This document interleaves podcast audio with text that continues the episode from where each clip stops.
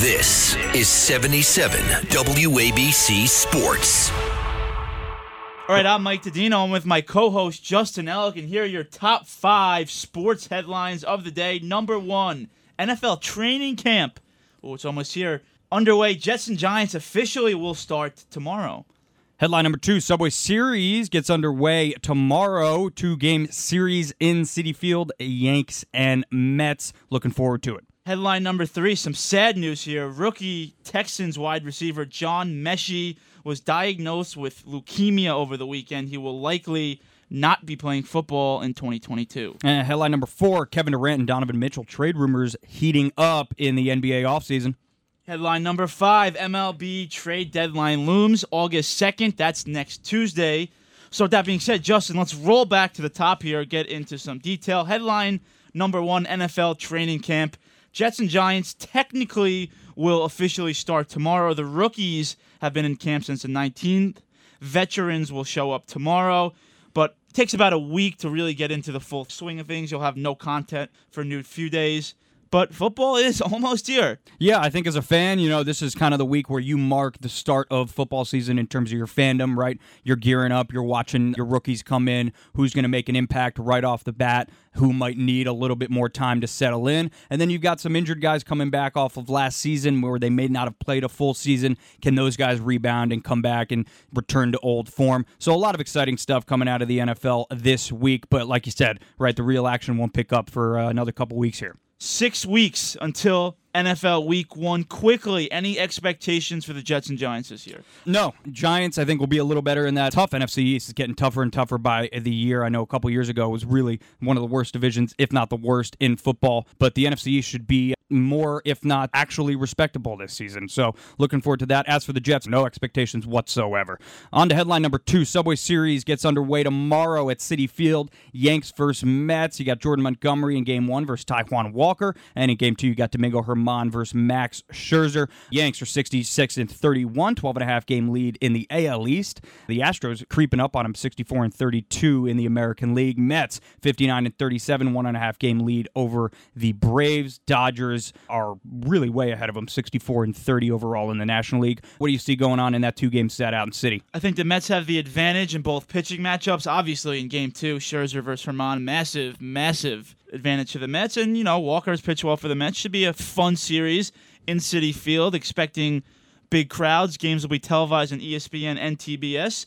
But I was actually talking, we were talking about this before we came on. Every Met game moving forward seems like he's going to have a lot of playoff implications because of the new playoff format. The top two seeds in each conference will get a bye. So it seems like the Mets and the Braves will be fighting for that bye behind the Dodgers, which is going to be very pivotal for moving on in the playoffs. Seems like the Yankees pretty much locked up the bye already. Yeah, as long as the Yankees don't fall off the face of the earth. But yeah, if you're any team in the major leagues that has a shot at getting that bye, you want it and you want it bad, especially in this new playoff format. I love the idea of getting rid of the one game wild card playoff. I think that was not good for the game of baseball.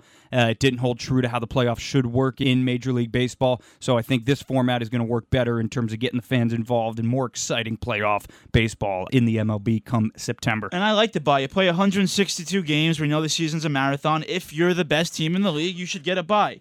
So I'm excited for this series. I like the Mets to win both. Headline number three. This is sad news. Texans wide receiver John Metchie III diagnosed with leukemia and will likely not be playing football in 2022. Metchie is a rookie, a second round pick from Alabama. Actually, was going to slot right in as the Texans' maybe number one or two option in that offense.